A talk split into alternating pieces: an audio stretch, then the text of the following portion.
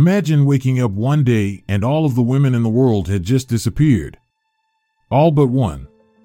Maybe the only woman left on earth is you. Whether you're the only woman or one of the many guys, would this last woman have all the power or none? What would happen? That is a great question. The first reaction would be grief. Everyone would have lost someone. There would also be chaos. Women make up 47% of the workforce in the US, and if they all skipped one day of work at the same time, the US economy would lose approximately $21 billion. That's just one day. Does women work if you're a man? You might have to step up your game and skills that are stereotyped as women's work. While women are working away from home more than ever, with 29% of married women in the U.S. making more money than their husbands, women still take on more household duties. Child rearing, cooking, and cleaning are tasks many women are still expected to perform because of gender stereotypes. How would your everyday life change while only 65% of men do the same? But without women around, all those tasks would fall on your shoulders. That would be a steep learning curve for some men. You'd also have no female companionship. Just pause and think about that for a moment. You'd be surrounded by other men all the time. Your friendships and family structure would change. Strict gender norms might begin to dissolve because men would have to take on all roles. And your love life would definitely take a hit. What would life be like for you? It would be lonely. You could have plenty of male friends and as many dates as you wanted, but no female companionship to balance things out. You'd also have to repopulate the world. If you had 20 years of fertility left, then there would only be 20 new humans in 20 years. Giving birth every year would become your life's work.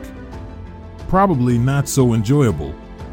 It would be much quicker to harvest your eggs and use artificial wombs to repopulate the planet. This, process is called ectogenesis. In April of 2017, researchers at the Children's Hospital of Philadelphia announced they had developed an artificial womb they called a biobag. This biobag was successful in animal trials using lambs. Scientists in the Netherlands claim they are 10 years away from creating an artificial womb suitable for human babies. But so far, these biobags are only feasible for prematurely born babies. The initial gestation, or the very beginning of a baby's development in a womb, still has to be within the mother's womb. Having only one woman left on Earth would motivate scientists to develop a usable artificial womb. While there are many ethical questions around ectogenesis, in this extreme situation it might be our best hope. And it would relieve you, the only woman on Earth, from the physical exertion and risk of repeated pregnancies. Would you have more power, but as the last woman, would you have more power or less? You would be the only person on the planet who could produce new life. That's a pretty powerful position. But you'd be the only one who could speak up for your gender, which means your opinion could easily be outvoted, maybe leaving you feeling very oppressed, misunderstood, and a little more than angry. Every single birth would be an international celebration, especially if the newborn is a female. And those kids, as they grow up, would be the ultimate celebrities. But it could also be dangerous for females as they begin to come of age. Would it be dangerous? The effect of this has been a rise in violence, human trafficking, prostitution, and depression. We would have to make sure any repopulation effort would prioritize the safety of all females born globally. The world would likely be a difficult and lonely place without women.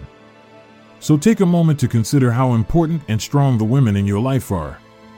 Let's face it, we'd have a much easier time if there was only one man left on Earth. But that's a story for another. What happens if?